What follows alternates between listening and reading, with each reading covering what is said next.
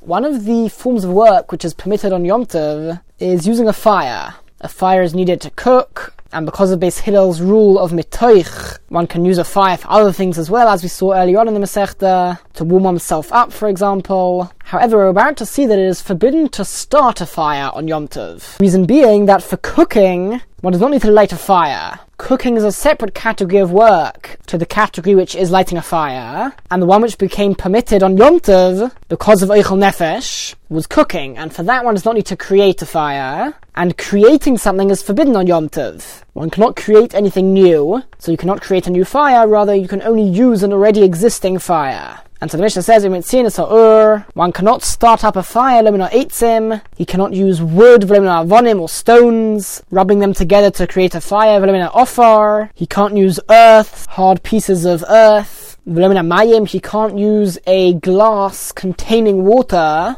One way to start a fire is if you place water into a glass dish, and then the sun, the rays of the sun, go through the water in the glass, and that can start, that can start a fire. So in any of these ways, it is forbidden to start a fire on Yom Tov. Even if it's not a regular way to start a fire, nevertheless it is forbidden to create something new, and therefore this cannot be done on Yom Tov. Remember, that's halacha of the Mishnah refers to tiles for the roof, which are made out of some sort of clay in general, and in order that the tiles be strong, they need to be heated up, and they are generally not fit to be real tiles if they are not heated up.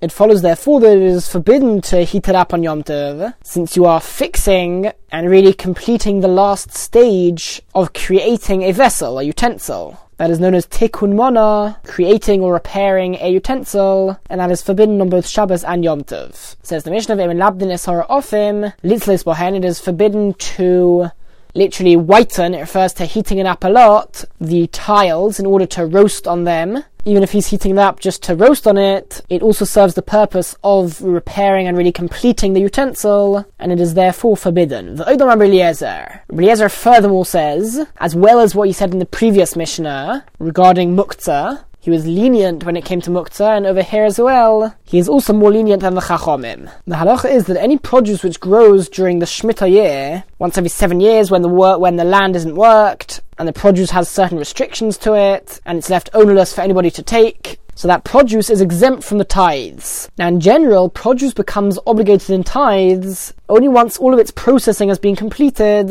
and it's been totally harvested. And if it is a fruit which one is going to dry on the roof, then that produce only becomes obligated in tithes once that process of drying it has been totally completed. Now, Midrabanon, it is forbidden to separate tithes on Shabbos or Yom Tov, reason being that it is similar to repairing or completing the last stage of an item, like Tikkun Mana. Because until now, when the tithes had not yet been separated, it was forbidden to eat from this produce. And now that you separate the tithes, it becomes permitted. So you're sort of fixing that produce, so it's similar to repairing an item, and therefore midrabanon it is forbidden to do so on Shabbos or Yom Tov. Now, Mishnah's focus is on different halachas, not to do with tithing. It's to do with the laws of muktzah, and therefore the Mishnah talks of a case of produce which grew in Shemitah, which is exempt from tithes, and therefore that is not a problem, and the total focus of the Mishnah can be on the laws of muktzah. So if somebody has produce drying out on his roof, what does he need to do before Yom Tov begins so that there will not be muktzah the next day of him to take? Says Rabbi Eliezer, a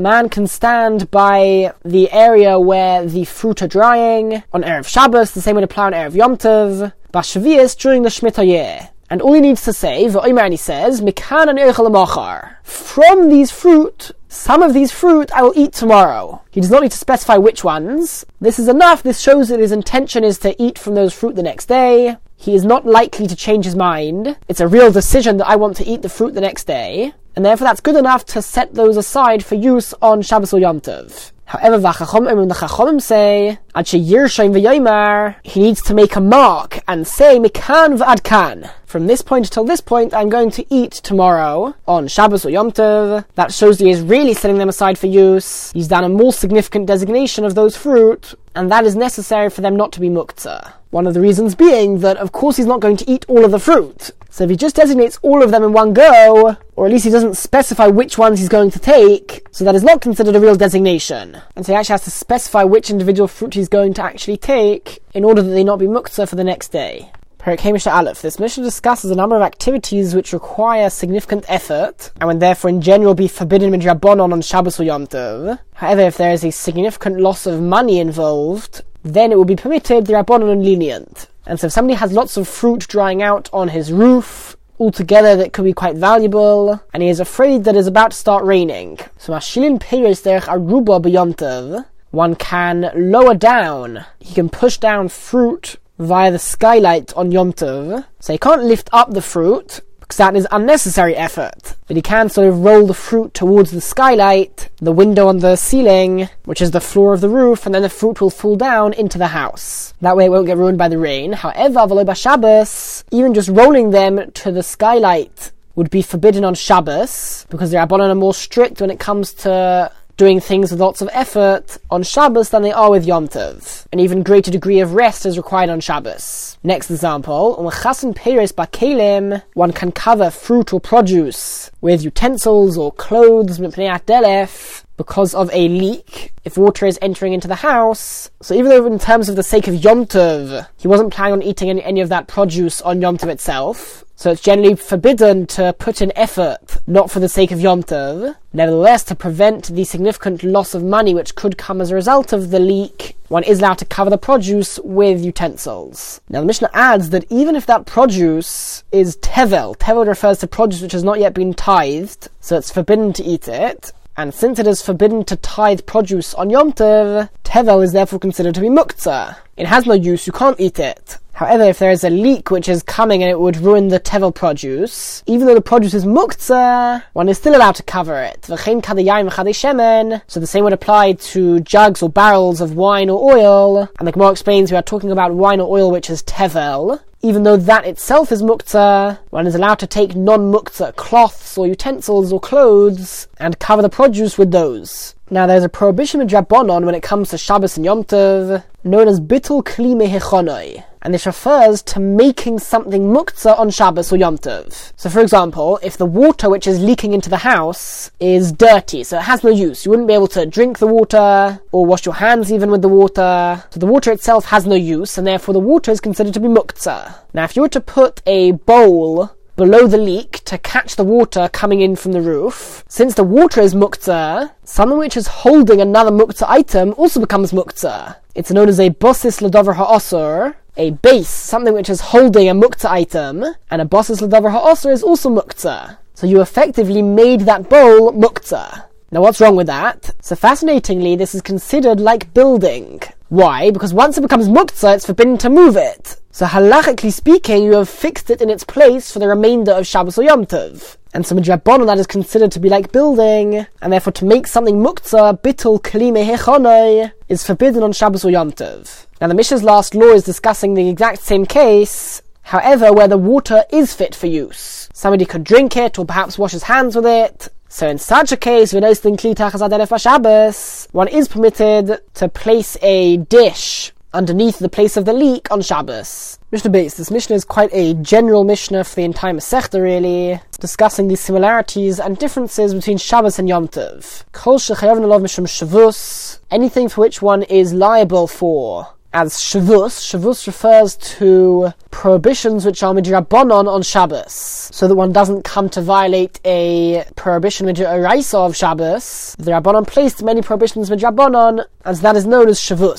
Secondly, mishum rishus. Rishus refers to something which you fulfill a mitzvah when you do it, but it is not necessarily an obligation. And the Mishnah will bring a few examples in a moment. And in our case, it could be that it is an obligation. The reason why the Mishnah calls it Rishus is because it is not always an obligation. Sometimes it is voluntary. However, even then, when you do do it, it is considered to be a mitzvah, yet the Rabbanon forbade it. And thirdly, Mishum Mitzvah. The third category are things which are actual mitzvahs. The actual action you do is an action of a mitzvah and yet even in those cases, the Rabbanon forbade it in certain instances. So the Mishnah will bring examples in a moment, but for now, says the Mishnah about Shabbos, those Rabbanon prohibitions which apply on Shabbos, Chayon Yom Tov, one is also liable for doing them if he does it on Yom Tov. The Eruhe Mishum Shavus, what are examples of rabbinic prohibitions which come under the category of Shavus, which have nothing to do with a mitzvah? Firstly, ilon, it is forbidden to climb a tree on Shabbos in case one comes to cut off a branch as he is climbing. Secondly, one may not ride on an animal, again in case he might come to break off a branch as he is riding, in order to use it as a stick to hit the animal and encourage it to go faster, and it is also forbidden to swim in the water in case one comes to build a raft or something else in case he comes to a dangerous situation. All these come under the category of shavus. Another example, v'lemetapchin. It's forbidden to clap v'lemesapkin. This is a form of clapping where you clap on your side on your hip, v'lemerakdin, and it is forbidden to dance in a proper way, where they would dance quite wildly. And in all these three examples, the reason is so that one does not come to repair an instrument, which is forbidden to do on Shabbos or Yom Tov. Now the second category, the Rishus, the following are examples of things which come under the category of Rishus, where it might not be a total mitzvah, but it certainly does involve a mitzvah. It's not necessarily an obligation. Sometimes it is, it depends on the situation. Firstly, Leidonin, it's forbidden to judge a court case on Shabbos or Yom Tov. Vremekadchin, one cannot do kiddushin on a woman. That is the first stage of marriage, when one acquires the woman and she becomes forbidden on the rest of the world. V'lecholtzin. V'lemiyabmin, it's forbidden to do chalitza or yibum. When a man dies without children, so there is a mitzvah on his brother to marry the dead man's wife. That's known as yibum, and that's sort of continuing the dead man's legacy. And if he doesn't want to or he can't do Yibum for whatever reason, then there's a process in Din known as Chalitza, and only once that process has been completed, may that woman, the widow of the dead man, marry anybody else. Be as it may, in these four examples, it is forbidden to do this on Shabbos or Yom Tov. In case one comes to write up a document, the document of marriage, or in a court case you might need to write a document, there are certain documents go, which go with all of these processes, and so to prevent this occurring, which would be a violation mid of Shabbos, it is forbidden midrabanan. Now, third category, the Elohim mitzvah. The following rabbinic prohibitions refer to actions which themselves are considered a mitzvah always. Lemakdishin, it's forbidden to make something hekdesh, which means designating it to the Beis Hamikdash and giving over the ownership to the Beis Hamikdash. Secondly, v'ma'arichin, it's forbidden to make an erech, which is a type of hekdesh, and this refers when, to when you give the value of a person or an animal, which the Torah specifies what the exact value is. There's a fixed value, depending on the age, the gender, etc. And you would give that to the Beis Hamikdash, that's known as erchen. One cannot give a cherem. He can't make something a cherem, which again refers to giving over something to the Beis Hamikdash, or alternatively to koyanim, and the reason why these three things are forbidden is because they are very similar to business. You're transferring ownership, and it's being done in a very formal way, and so it's not considered to be in the spirit of the day of Shabbos or Yom Tov, and so it's forbidden midrabanon. And another one which you've seen a couple of times already in the Masechta, Meiser, it's forbidden to lift up and separate Truma and Meiser. This refers to the various gifts which go to Kohanim or Levim, the tithes, and the reason why this is forbidden is because it is similar to fixing something, to fixing an item, tikkun mana, since until now it was forbidden to use and eat, and you are making it permitted. So that is like fixing the item, and some Jabonon it is forbidden, and ends off the Mishnah, called elu b'yom All of these rabbinic prohibitions, the Chachamim said, even with regards to Yom Tov, kavachayme b'Shabbos, so all the more so they are prohibited on Shabbos, because Shabbos is more strict than Yom Tov. As can be seen from the next statement of the Mishnah, Ein bein Yom Tov la Shabbos, there's no difference between Yom Tov and Shabbos. Elo, except for one thing, Eichel Nefesh Bilvad, only things which have to do with food preparation, those things are permitted on Yom Tov. Although, as you've seen throughout the Masechta, according to Beis Hillel, there is a famous rule of Metoich Shehut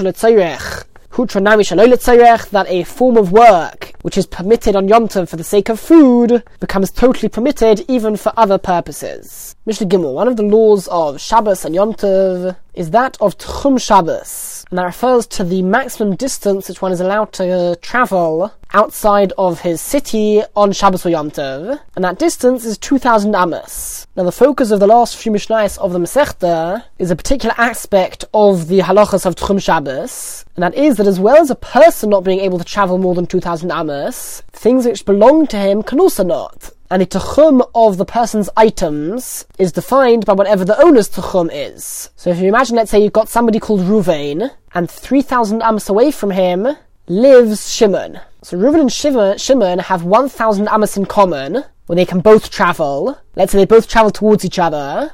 So if let's say Reuven and Shimon meet up, and Reuven has a particular item of his, now Shimon can go back to his house, but Reuven is not able to go all the way to Shimon's house. So the halacha is that Shimon is not allowed to take Reuven's item and take it back to his, his house either, since the tuchum of that item is defined by the tuchum of its owner. So the Mishnah says that habahim kelim, animals and utensils, karagle habaolim, they are like the legs of their owners, meaning that their tuchum is defined by whatever the tuchum of their owners is. Now, just like we have seen a rule with regards to muktzah, that miguda is katsoy be'ben is katsoy lekuliyoma, that if something is considered to be muktzah when Shabbos or Yom Tov begins, so it remains muktzah for the rest of Shabbos or Yom Tov. So a similar idea applies when it comes to the Tuchum Shabbos, that the Tuchum of a person and an item is defined by whatever the Tuchum would be when Shabbos or Yom Tov begins. And therefore, Hamiser Behemte one who gives his animal to his son or to a shepherd after Yom Tov began, it's like the legs, it's like the tuchum of the original owner, since he is the one who had it, and he did not yet agree with his son or the shepherd that he's going to give it to him until after Yom Tov had begun already. The second half of the Mishnah discusses brothers whose father dies, so their inheritance gets passed down to them, but the inheritance has not yet been split between all of them. However, there are certain items in that house where a particular brother uses it much more often than others. And since the father died, he's been the one using it, utensils which are sort of designated and used specifically by one of the brothers in the house. So although it's not officially totally his yet, since he does already have a share in it, all of the brothers sort of share all of the property at the moment. So by him using it more, that defines the tuchum as according to him. So Eluk Raglov, the tuchum of those utensils which he is using more, follows his tuchum.